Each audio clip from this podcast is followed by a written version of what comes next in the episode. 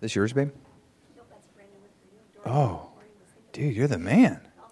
Thank you, Dorian. I will. I'll get it when I run out of this one. It's good. Extra water is important when I'm. You know, I don't. I used to lead worship and then preach like every single week. but uh, and then you know, it's, you know, your vocal cords are like a muscle, so they get stronger. But I've been doing that for a very, very long time. So now when I go back to back, my voice just starts getting weak. So the the water is helpful. Uh, okay, well, I'm actually uh, going to continue uh, a series that I've started. I'm going to be in it for a while called Restoring Paradise. And basically, what I'm doing in this series is I'm just looking at how many of you know the Bible, the whole Bible tells how many stories? That's a trick question, actually. Tells lots of stories, but there's one main story that the Bible is telling. From Genesis to Revelation, there's one unfolding story that begins in Genesis when God creates the heavens and the earth, and it continues, the plot continues to develop, and then it comes to its conclusion at the end of the book of Revelation. How many of you, do you guys realize this is not like every other good story? This is a story that you're living in the middle of. Like, this isn't a fiction story. This isn't even just like a historical story, you know, where you learn about something from way back in history that was interesting. But, like, there is a story that's unfolding. That was the first part of it, and now it's your generation and it's your life. And the Bible even tells us the future of how the story is going to end. That is so advantageous for us. That is so advantageous. If you can know from God's perspective, God is in charge. And, and he has a plan that he is working and he is developing. And when you can see, when you, if you can know at least the main points of what his plan is, and if you could see yourself in the middle of the story and you could read the Bible and see everything that happened leading up to your point in the story. And then you can see where you're at and you can read the Bible and see what's going to happen in the future. That gives us, knowing the future gives us power for the present. Knowing the future gives us power for the present.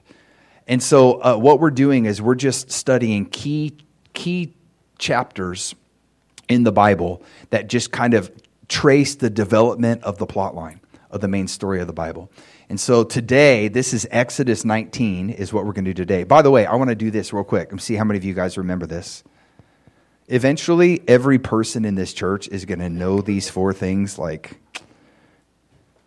what are the four main parts of the biblical story? Somebody tell me, what's the first main part of the biblical storyline?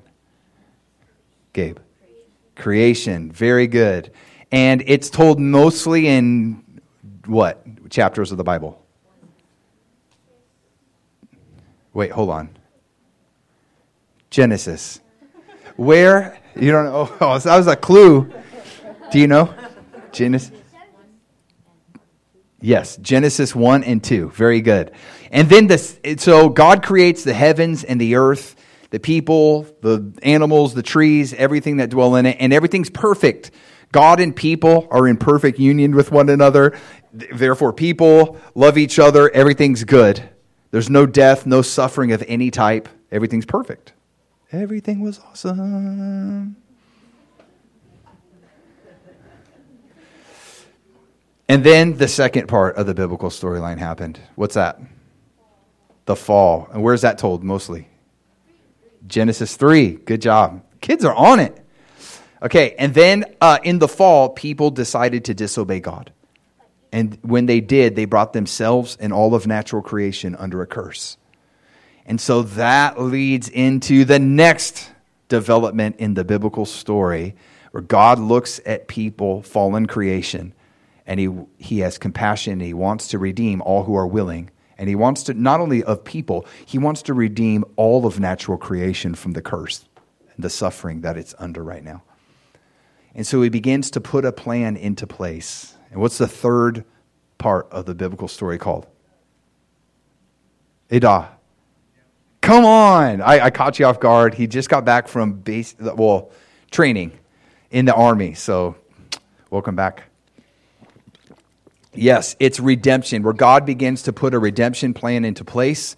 Redemption, God's redemption plan didn't start with Christmas. It didn't start with the virgin conceived and had a son, and he's the who will save us from our sins.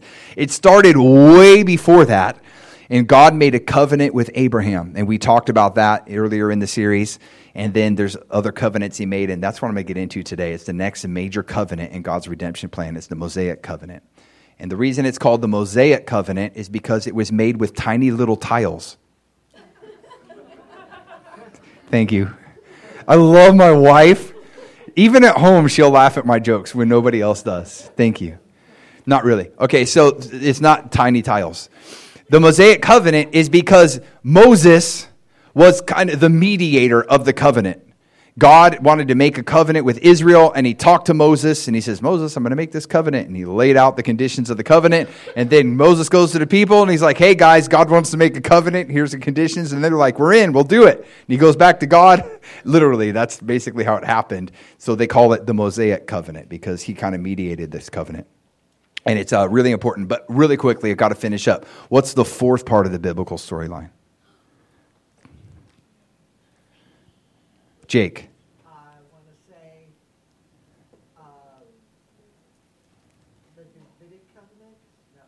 Nope. It's the final part of the biblical storyline. It's it's it. Davidic covenant is, is is not it, but that is in the redemption plan. But that's not it. Nay, the restoration. You have the final restoration. And where is that mostly told, talked about in the Bible? The most famous part. Yeah, Revelation twenty one and twenty two. Okay. So anyway, you guys are going to know this really really well. Okay. Um, so let's get into Exodus 19. this is when I'm taking people through the 12 stories in the Bible and discipling them. I always get happy when we're on Exodus 19. Because Exodus 19, I think one of my favorite things to do in the Bible is I don't want to just read the Bible to get information. I want to know God. I want to know who He is and what He's like. Like, seriously, like, the first thing I am, I am a worshiper. Everybody say, I'm a worshiper. You're created by God. I am a worshiper of God. But how can I worship what I do not know? How can I give him praise if I don't understand any of his attributes that are praiseworthy? How can I praise him for something and I don't know anything about him? But when we read the Bible, we don't have to guess who God is. We don't have to, but God makes himself known to us and he wrote it down in the scriptures because he's like, I want you to know, I want you to know who I am, and I want you to know not only who I am, but what I'm like. You know that God has a personality? You know that God has, he has a character. He has, he has attributes and, and uh, character attributes that are incredible. And we can learn what God is like when we read the Bible and we see things that He says about Himself. We see the way He names Himself. We see the things that He does. It reveals what He's like. And then we're like, why did you do that? And he's like, because I'm like this. And I'm like, oh, okay, I get it. That's why you did that. And what we do is we read the Bible as worshipers. Because in Exodus 19 is just this epic passage that shows us three attributes of God. One, it shows us it's the first place in Scripture where we see the bridegroom heart of God. It's the first place. This becomes actually a pretty significant theme about God and his people throughout the rest of the biblical story.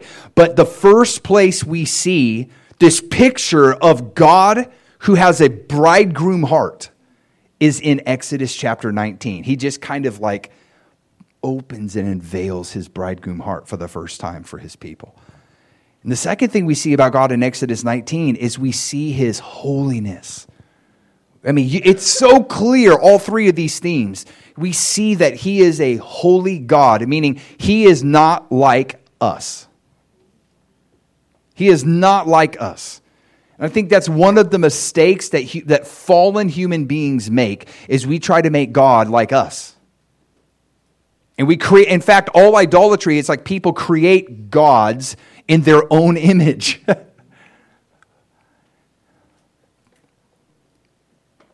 because we have this need, it's built into us by our Creator to worship. But what really people do oftentimes is they worship themselves. But God, in this passage, He shows us His holiness and we see what He's like. And what we want to do is we respond to the revelation of who God is by, by we adjust what we think to agree with what He declares about Himself. And then we respond with worship and we honor Him for that. Um, man, I could just talk and talk and talk, but I should just get started. Oh, the third thing, you want me to tell you that? The third thing you see in Exodus 19 is the majestic power of God. I love it. So I'm just going to read it because it's pretty self-evident. Let me let me just do this real quick to set up the story. Do you guys remember when I taught about when we read about the covenant that God made with Abraham? Raise your hand if you remember that. Okay. So the covenant that God made with Abraham. It's okay. You're going to hear me talk about this for the rest of your life, so and if you don't like it, you're like, oh my goodness, I'm so done about hearing about Abraham and the covenant with Abraham. I'm so sick of that. Then you'll get to heaven and they're going to talk about it forever and ever and ever and ever. So you might as well learn to love the covenant with Abraham. So God makes a covenant with Abraham because he wants to save every people group on the earth and redeem them from their sin and from the curse.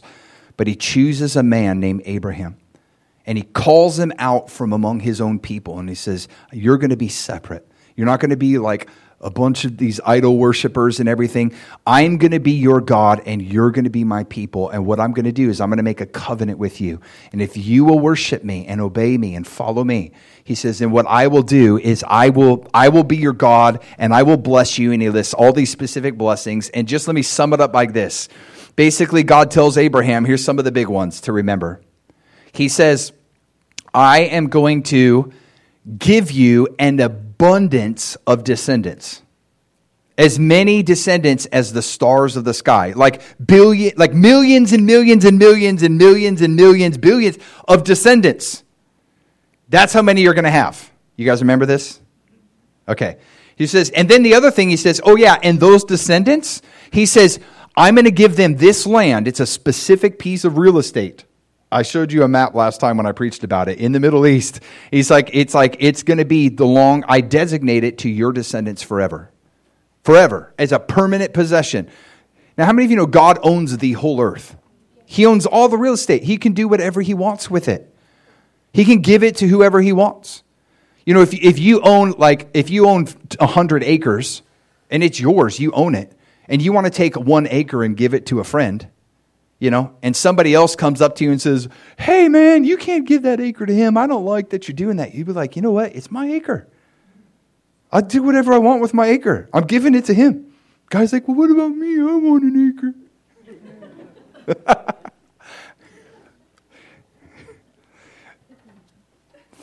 anyway, we talked about that. But God designated that piece of land. He says, This is for Abraham's descendants.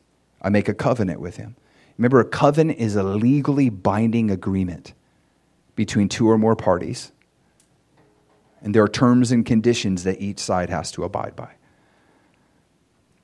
And then God also told Abraham, third thing, he says, another thing about these descendants, they're going to live in this land forever.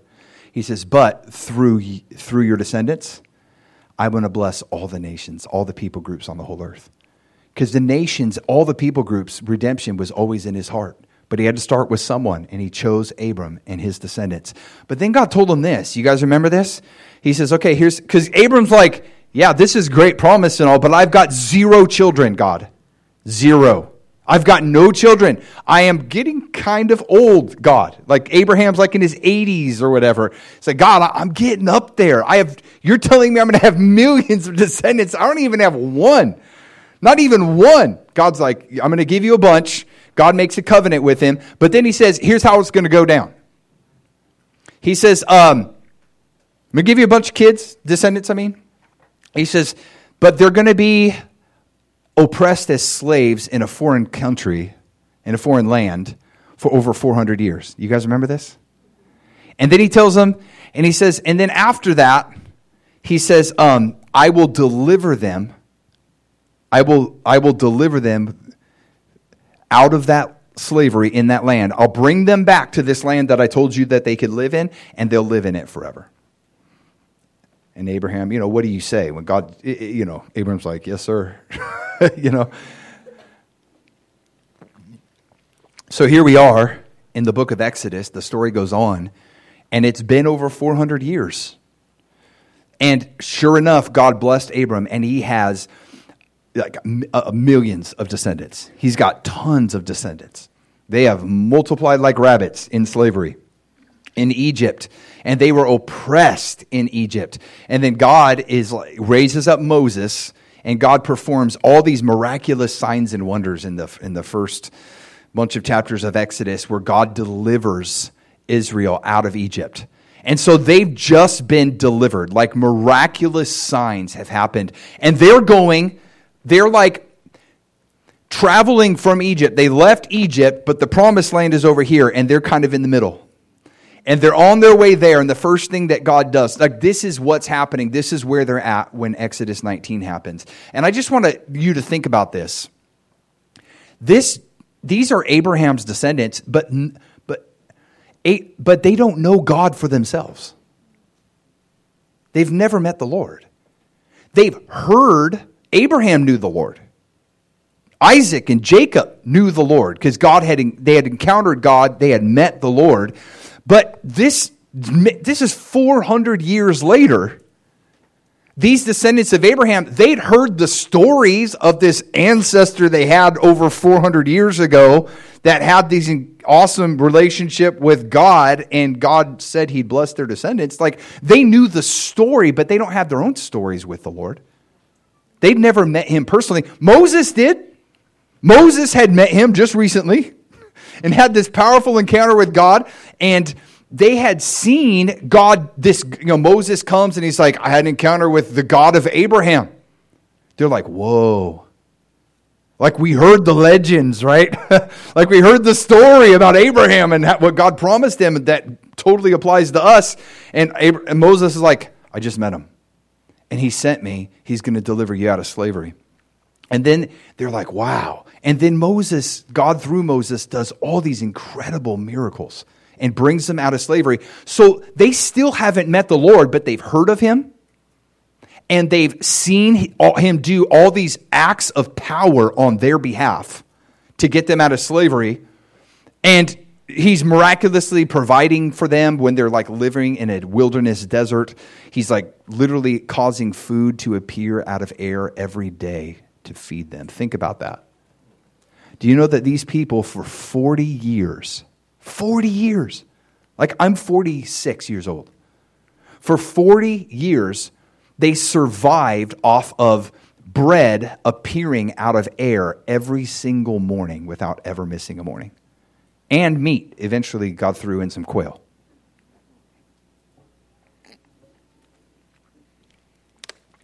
So they'd seen his miracles, but they'd never met him. And they're on their way to this land that God promised to them, to their ancestor Abraham, that he would give to them. They're like, Are you serious? This is actually happening? And then Exactly two months after the Israelites left Egypt, they arrived in the wilderness of Sinai. After breaking camp at Rephidim, they came to the wilderness of Sinai and set up camp there at the base of Mount Sinai. And then Moses climbed the mountain to appear before God. The Lord called to him from the mountain and said, Give these instructions to the family of Jacob announce it to the descendants of Israel. You have seen what I did to the Egyptians. You know how I carried you on eagle's wings and brought you to myself. Now, if, everybody say if. He says, if you will obey me and keep my what? Covenant. Then you will be my own special treasure from among all the peoples on earth, for all the earth belongs to me. And you will be my kingdom of priests, my holy nation. And this is the message you must give to the people of Israel. So, Moses returned from the mountain and called together the elders of the people and told them everything that the Lord had commanded him. And all the people responded together, We will do everything the Lord has commanded. And so Moses brought the people's answer back to the Lord. You see, he's mediating this covenant. Here's what I love this. In this passage is the first place in the biblical story where we, we see God just kind of like expose his heart to his people. They'd seen his acts of power.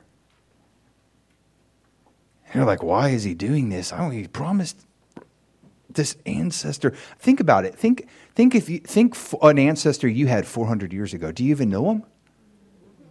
Do you even know who they are?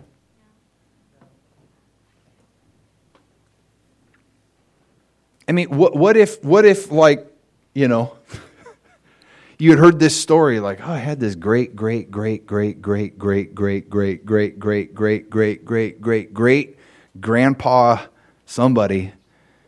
God appeared to him and told him that he, a little over 400 years from now, he was going to bless his descendants. And, like, what? Here I am. And they're like, okay. They'd heard the story. But now God, he says, he comes to them, and this, and they'd seen his acts of power, but they don't know him. They don't know what he's like, really. And it's like, this is like, to me, this is like God is proposing. This is like a marriage covenant that God is proposing to Israel. And I just see him do this. I just see God coming, and he's getting on his knee in front of these people who were slaves two months ago and he gets on his knee and he says, Hey, I, I want to tell you, I, I want, I, I, want to, I want you to meet me. And he says, Now I want to tell you why I did. You saw what I did for you? Did you see that? You saw what I did to those Egyptians because of the way they treated you? He, then he says this, and he goes, Do you know why? Do you know why? He's like, I did it because I love you. It's like God is like, He's like, I, I wanted to win your heart. It's incredible. You've seen what I did to the Egyptians and how I've carried you and cared for you like tenderly in this wilderness. Do you know why I'm treating you like this? Because I love you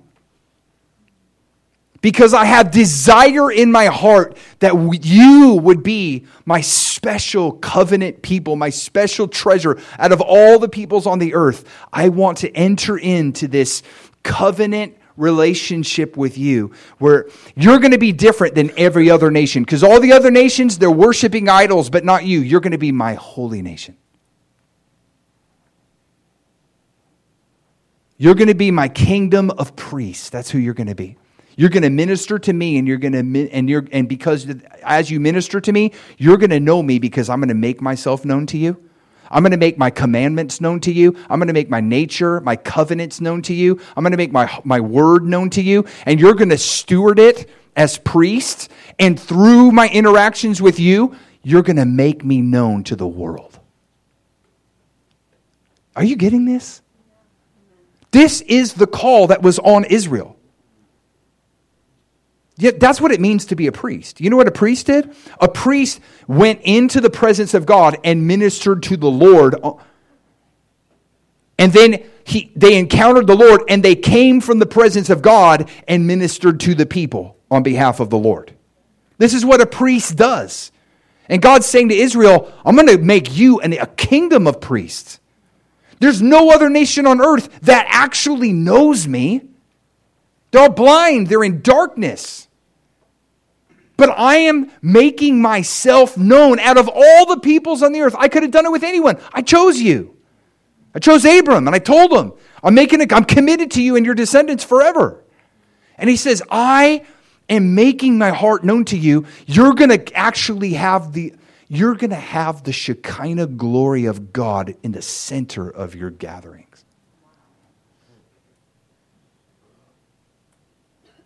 No other nation on earth has that. He's like, when, when other nations come to attack you, I am going to fight your battles, and you will win. Of course, there's more to come in the Mosaic covenant later. You know the fine print? I'm joking about it. The fine print, like, unless you disobey me and worship idols, then I will hand you over to them and, destroy, and defeat you before them. we'll get into that uh, in the next week or two.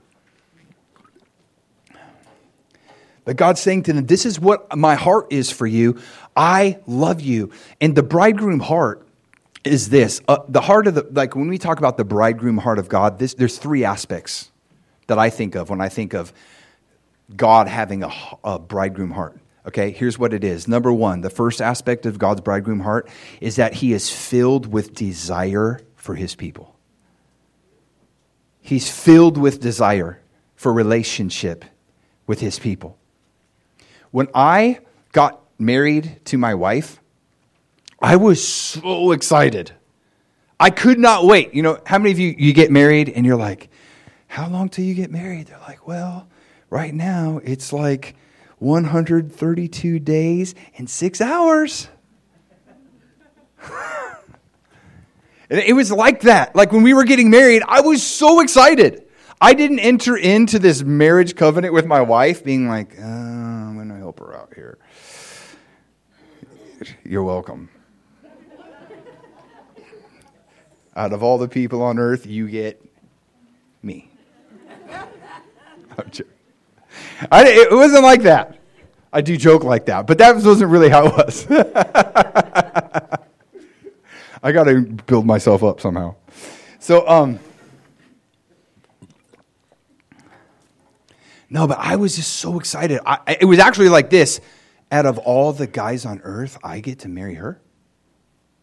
Because you want to know the truth? Okay, inside story. On our college campus, like pretty much every guy on campus wanted to marry Autumn. I'm not, I'm no, I'm not exa- No, it is true. Trust me. Trust me, I am not lying. This is not false humility. I can prove it. I remember like I saw her like first day on campus, right? I, I, I saw her. I didn't know her yet. I just saw her. And I was like, whoa.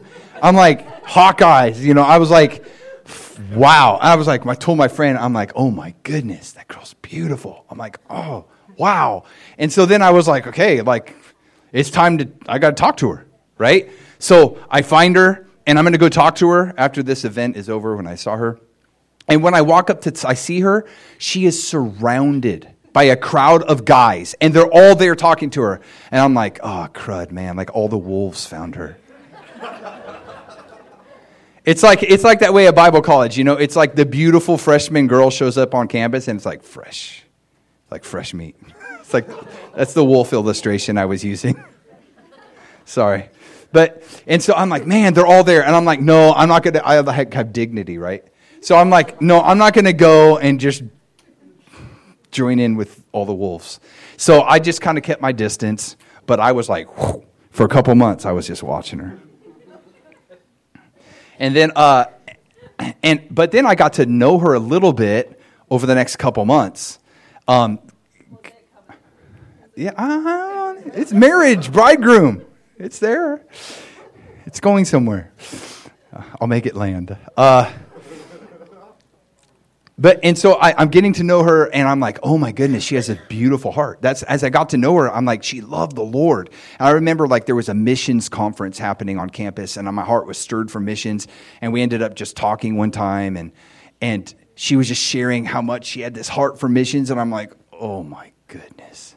She's beautiful on the outside and she has a beautiful heart. I'm like, this is the perfect combination of everything. And so I was like, man. And so, anyway, what ends up happening, I'm going to skip it. What ends up happening, that's right. I, I, I, destroyed all the wolves. I'm joking. Some of them were, were my friends, probably. I get it. I was just a distant wolf. I had a different strategy, but I won't go into that right now. Actually, I'll tell you, my strategy was that was prayer. That was my strategy. I, I just waited and prayed. And um, and I remember I, I didn't want to even initiate like a asking out on a date until I felt a green light from the Holy Spirit. And I remember one day I just felt a green light, and um, and within a week we were dating. so, and within nine months after that we were married. So praise God. But um, but anyway, I was I was but man when what I'm going to go on a date with her, I'm so excited. I'm so excited. Like I can't spend enough time with this woman, right? And, it, and we, we have this curfew on campus at Bible College, you know, it's like midnight during the weekdays, 1 a.m. on the weekends.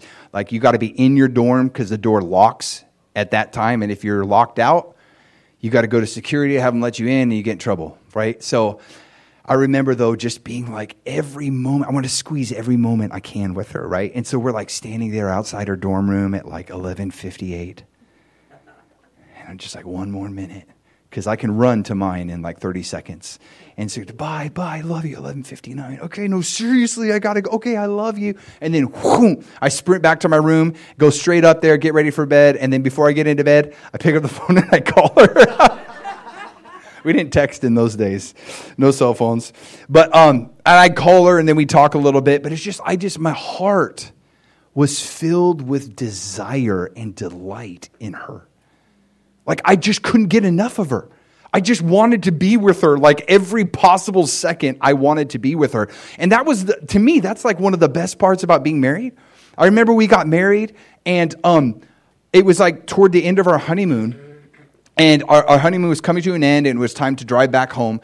And I remember all of a sudden it dawned on me. I was like, "Oh, when we get back home we don't have to say goodbye and go to our own separate like we get to still be together all the time every day We'd try to get the same jobs and we'd like work together. we loved it, man. We just wanted to be together. My heart was filled with desire for her. I delight in her still. Like her companionship is like my favorite companionship ever. Like I just can't get enough of her. So that's why I can totally relate to God when he talks about having a heart of a bridegroom that's filled with desire for his people. That's how God feels about Israel. And that's how God feels about you.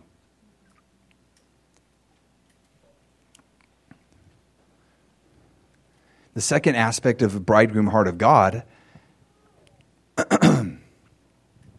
is it's, it's a covenant relationship. Uh, so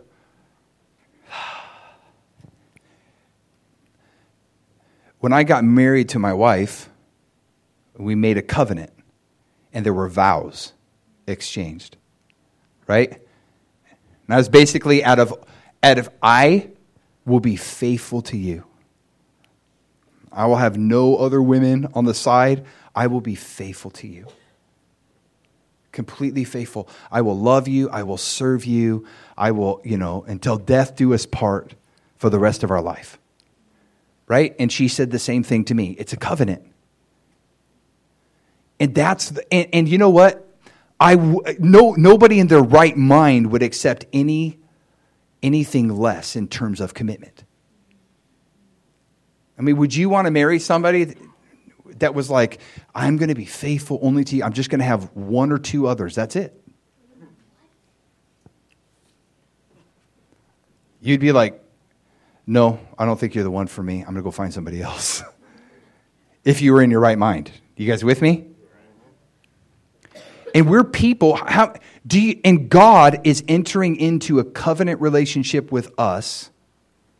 So why do you think that immediately after this passage, it's actually in the same story. Moses is on the mountain talking with God, saying, "Lord, they said yes," because that's what happens. God's like, "Go tell them that I love them and I want to them to be my special uh, people, treasured possession, and God's getting on his knees essentially to Israel saying, Will you marry me? You know, marriage covenant. And then Moses says, Well, this is what God says. And they're like, Yes. And I just, it's like the leaping into his arms. Yes, I will, right? And then right after that, God gives them 10 commandments. Guess, guess what the first one is? You have no other gods but me. Is this making sense? Why? Because he's got a bridegroom heart and he's entering into a covenant relationship with them. And he's like, I'm not going to like enter into these, like, you're going to be my special, special treasure. You're, I'm not going to tolerate you worshiping other gods and giving to others what is, what is designated for me in our covenant.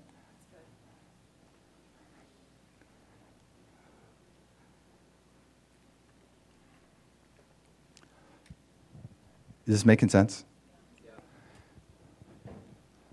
Guys, this is our God.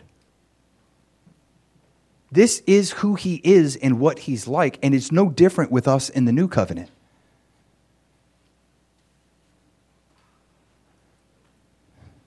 This is the new covenant. It's, it's, um, God invites the Gentiles into the covenant relationship. Gentiles, non Jewish people. He's like, if you, you worship me, you're going to be my people. Jesus is Lord. You're going to follow me. You're going to obey my commandments. You're not going to be like all the other peoples. You're going to be my holy people. You're going to be a kingdom of priests. I've called you out of darkness and into my marvelous light. And you're going to be my priest. You have the privilege of coming into my presence. That's why he gives us the Holy Spirit inside of us. Which means we hear the voice of the Lord, we feel the presence of the Lord, we pray and to God, and He responds and answers our prayers. So you're priests. We come into his presence. We minister to the Lord. We enjoy this intimate friendship with the Lord. And then, he, and then from that place, we're his ambassadors and we represent him and we speak to the people on his behalf. We say, Be reconciled to God, and we show them the way. I hope this is making sense. Uh, that's the third aspect of covenant relationship with God, of the bridegroom heart of God, is that he wants to partner with his people. You know, my wife, when I got married to my wife, I mean, it's like, it's companionship, right? It's devotion, like we're devoted and faithful to one another.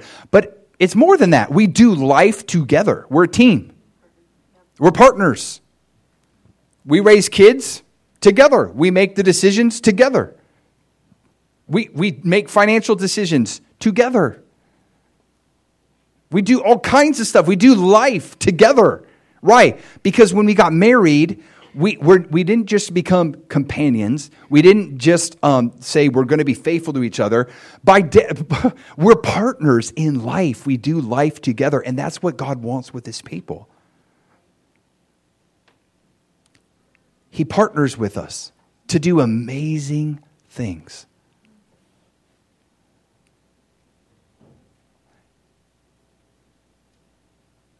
So, yesterday, with Lisa Summers, it was her birthday. And Daniel, her husband, threw a surprise birthday party for her. And it was at my house. She was totally surprised. And a bunch of people from the church and from outside were there, just people that love and know Lisa. And we just took time to go around and each person just shared uh, to Lisa, this is what I love about you and admire about you. And one of the things that just immediately came to my mind, and I told her this, I said, you know what? I've never, I said, I don't know if I've ever known anyone that was more visible evidence of the power of the grace of God than you. Like when you were lost, you were so lost. Like you were you you were in a mess. You had all kinds of problems and issues, right? And but now she's so transformed. It's not just that she's saved and now I don't do this anymore. She is such a beautiful, mature woman of God. Like she's like such an excellent wife to Daniel and, and mother to her children. And she's just always loving and encouraging and investing in other people. That's why everybody's there because they just want to say, I love you, Lisa, because they always feel love coming from her. She's, she's such a beautiful uh, evidence of God's transforming grace.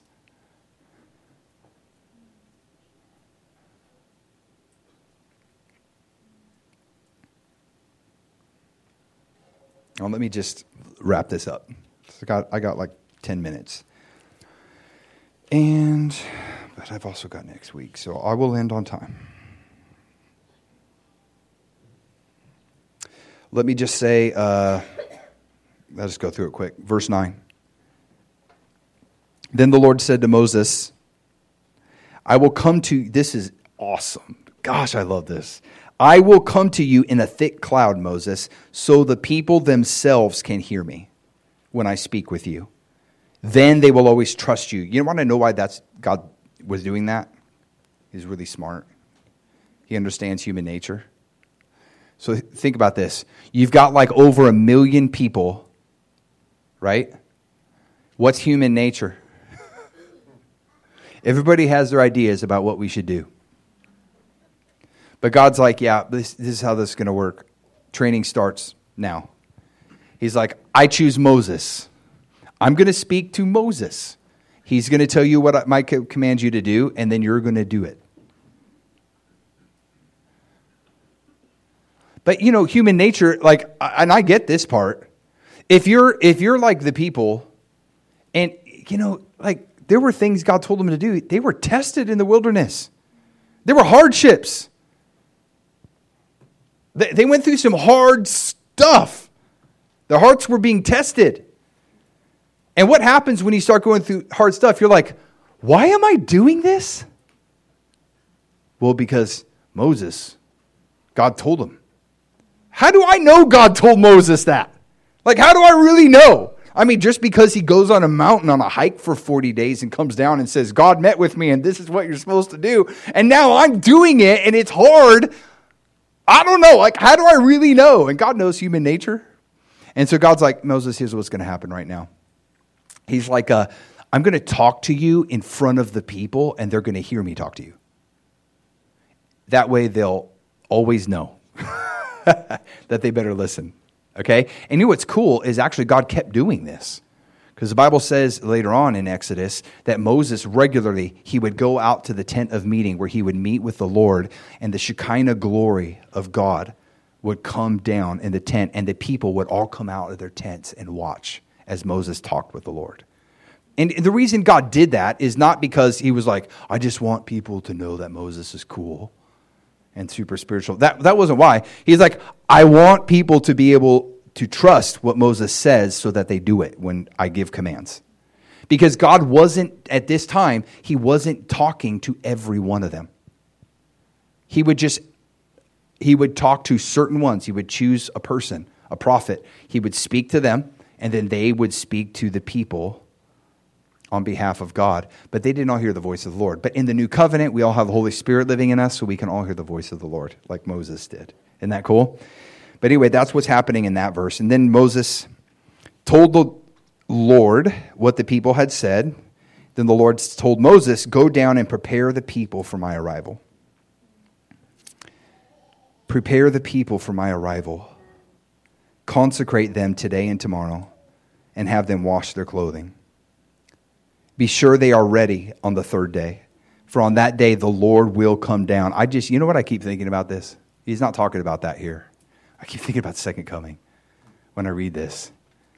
He's, he, he's not talking about that. In the context, he's talking about what he was doing with them at Mount Sinai. But I think there's such a prophetic foreshadow. Prepare the people for my arrival. Guys, do you realize God is coming back to the earth? Amen. He's coming back to the earth. What's our job as his people? He, two things. One, he says to us, prepare for my arrival. How? Consecrate yourselves to the Lord. Con- consecrate yourselves to the Lord. But you have another assignment. Don't just get yourself ready. He's like, prepare the nations for my arrival. How? We preach the gospel of the kingdom to all nations. This is a great commission. And I'm going to go on. Verse 12 Mark off a boundary all around the mountain. Warn the people. Be careful. Do not go up on the mountain or even touch its boundaries. Anyone who touches the mountain will certainly be put to death. No hand may touch the person or animal that crosses the boundary Instead, stone them or shoot them with arrows. They must be put to death. However, when the ram's horn sounds a long blast, then the people may go up on the mountain. So Moses went down to the people. He consecrated them for worship, and they washed their clothes. He told them, Get ready for the third day. And until then, abstain from having sexual intercourse. I'm going to read verse 16. On the morning of the third day, thunder roared. Get this picture in your mind because this is the this is God. We saw his bridegroom heart. We see his holiness in that section right there. He's like, uh, "I'm holy," and uh, here's the real. When I read that section, this is what I get. Like, God's like, "I, I this bridegroom heart. I want to be so close to you. I'm gonna come close, as close as I can, and you live to tell the story." He says, "Because I'm holy and you're sinful." And if your sin comes into the unfiltered presence, glory of God, it's like bzz, bug zapper. No, that's, that's for real. And that's the problem is the sinful nature. We already talked about that. God's like, I, I still haven't fixed your sinful nature yet. That's not till the new covenant. He's like, but but I'm going to come as close to you as I can. There was a reason that Holy Spirit couldn't come and dwell inside of people back then. Because he's a holy spirit. And people were sinful. And the blood of Jesus first had to atone for our sins and make us clean, not, not just through some outward ceremony, but from the inside out. And then when the blood of Jesus made us clean on the inside and holy, then the Holy Spirit now can come in and we live to tell about it. Does that make sense?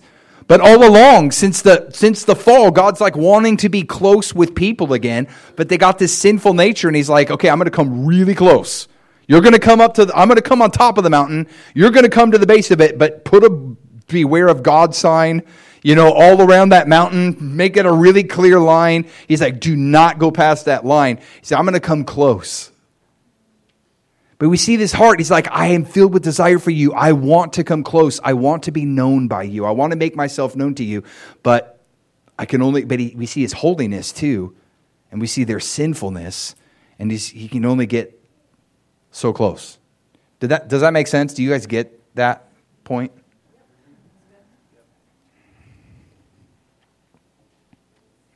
So then, so then he actually comes down in verse 16. And I love this description he comes down and it's like thunder roared, lightning flashed, and a dense cloud came down on the mountain. By the way, this for fun, if you want to do this, read this passage and then read Revelation 4. The throne of God. And you got the lightning and thundering around his throne. I mean, it's epic. There's so much in here. That's cool. There was a long, loud blast from a ram's horn, and all the peoples trembled. They trembled. Literally, physically. Like incontrollable. They're just the terror. The terror of the Lord. And this is a God who's already shown them he's fighting on their behalf. He's a bridegroom. He's filled with desire for them. Yet he, he comes near a little bit and t- just barely touches the tip of a mountain. And it says the whole mountain just quakes. When he just touches a tip of the mountain. The whole mountain quakes. And the people, they, they see the dark clouds, the thunder, the lightning. The mountain is convulsing under the weight of a little bit of God. And the people are like tiny, tiny, tiny people at the base of a mountain.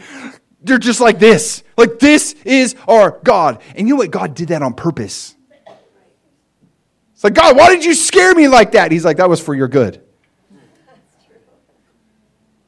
It's called the fear of the Lord. It's the beginning of wisdom. And God said to them later on, He says, I will put my holy fear in you. Why? So that you will not depart from me. And so that it will go well with you and your children. God's like, I want to bless you. and I want to bless your children. So I'm going to put, I'm going to help you stay close for me, to me. And, and one of the ways I'm going to help you is I'm going to put the holy fear of God in you. People who fear God have strength to make righteous choices when there's pressure to compromise.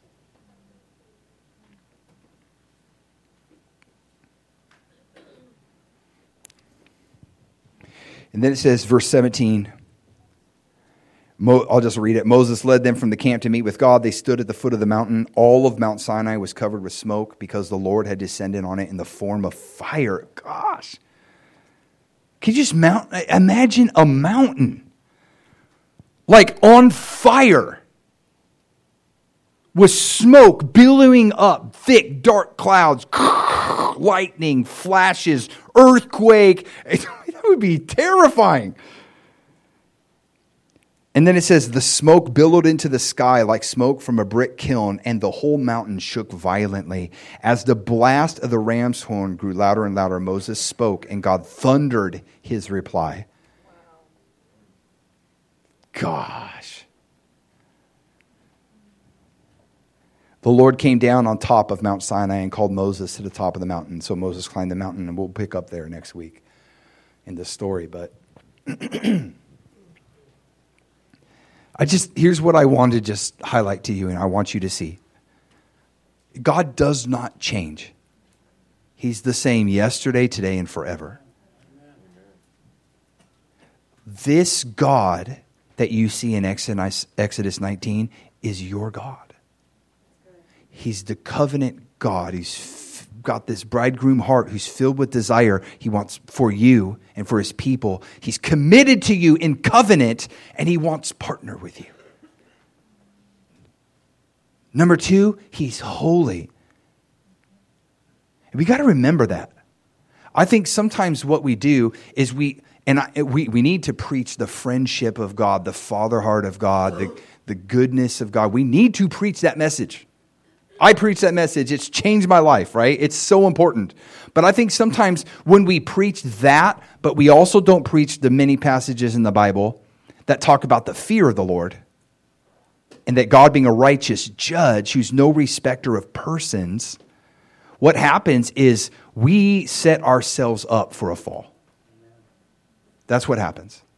Do you know that wild, you know, trainers, you know, you see like at um, reptile gardens or, you know, in Rapid City and they, they do the croc, the alligator shows and they're working with the real alligators and those are real teeth.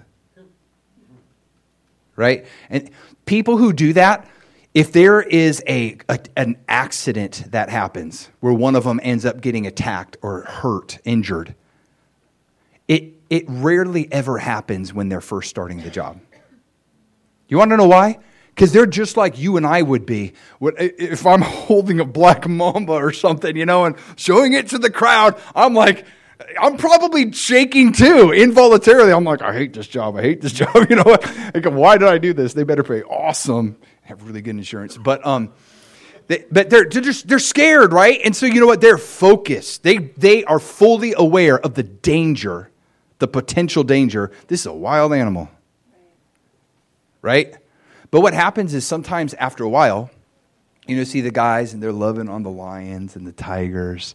And sometimes after a while, they're lulled into this false sense of security and they forget it's a wild animal. You do the wrong thing at the wrong time or you're not paying attention when it has that look in its eye and you're lunch. You guys with me? And I think this, this is the deal. And this, you're going to see this with God throughout the Bible, Old and New Testament, right? It's like we have this intimacy with God. He's this bridegroom God. We draw near to him and he invites us to draw near, and we do it with full confidence and assurance because of his grace, right? When we come before him in a reverential attitude. Very important point. But when you have a a flippant attitude toward him, a mocking attitude toward him, an arrogant attitude f- toward him, and you start drawing near, ooh, you should be terrified. That's what happened to Ananias and Sapphira in Acts chapter 5. They forgot who they were dealing with. So they lied to the Holy Spirit. Like, guys, he knows the truth. they forgot who they were dealing with. He's the same holy God that he was on Mount Sinai today. He's the same God of majestic power. Guys, I'm going to tell you this, and I'm finishing with this.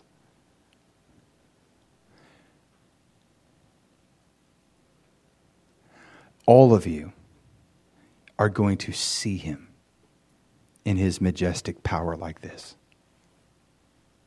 All of you. You can't avoid it if you want to. Right now, it's like, I've never seen him like that. Bible says you will. You will see him.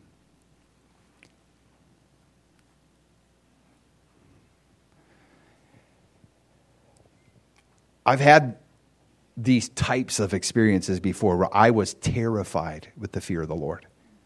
And I loved it. I was literally scared.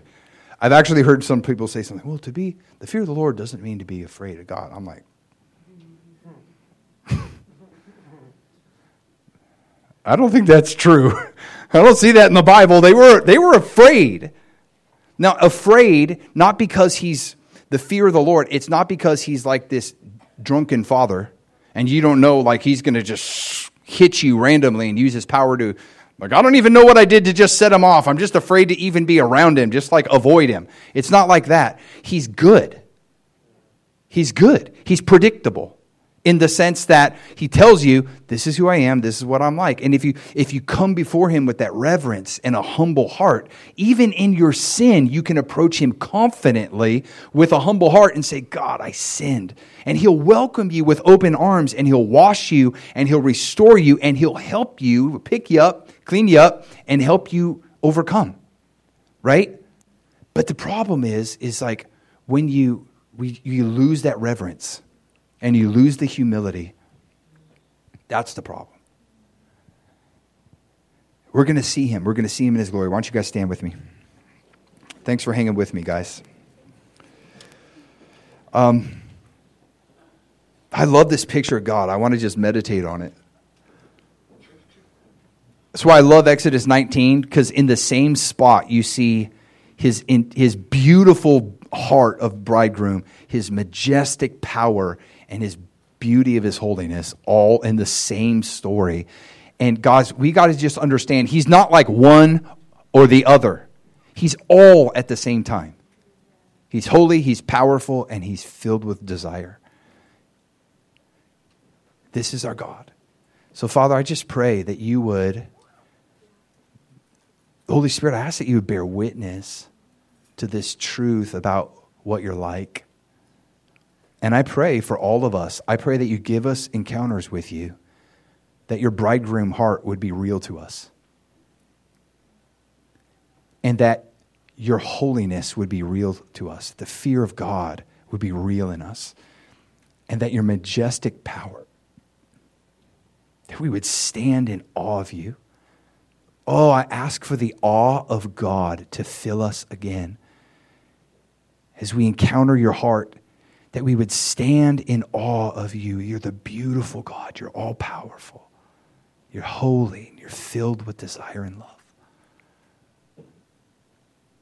Lord, we love you, and I, now we just worship you. We worship you, Lord.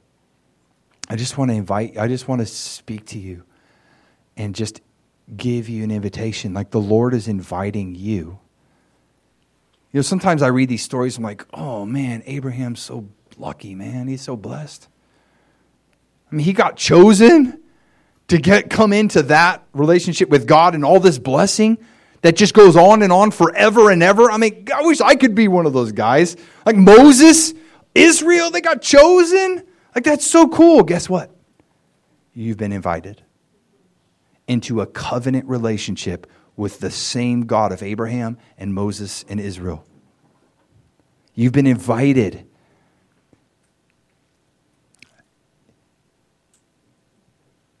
It's like, well, what do we do? First thing, this is what he wants from you. he, he just, just the same thing he was telling Abraham and the same thing that he told Israel.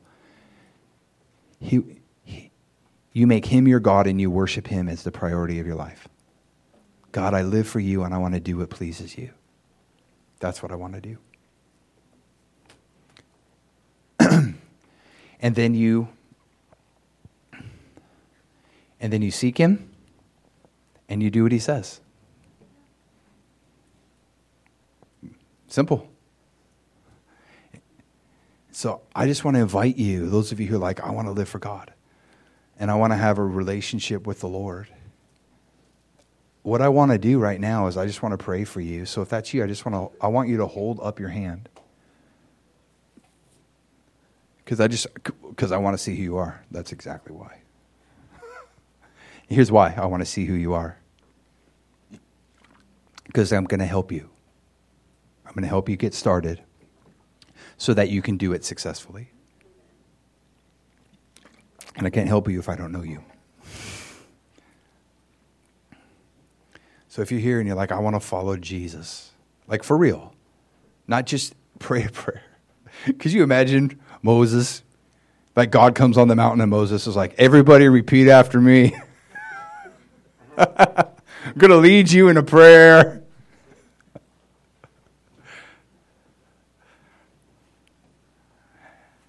Now, Jesus is like, hey,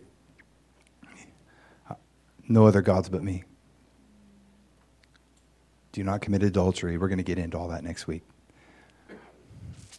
But yeah, if you want that, just raise your hand right now if you want to follow Jesus. Is there anybody that wants to do that? Okay. Anybody else? All right.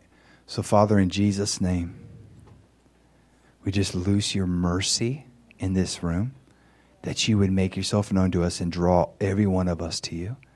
Ah, oh, we want to know you. Give us the encounters that make us tremble in your presence. That clean, beautiful, pure fear of the Lord. Give us encounters with your heart.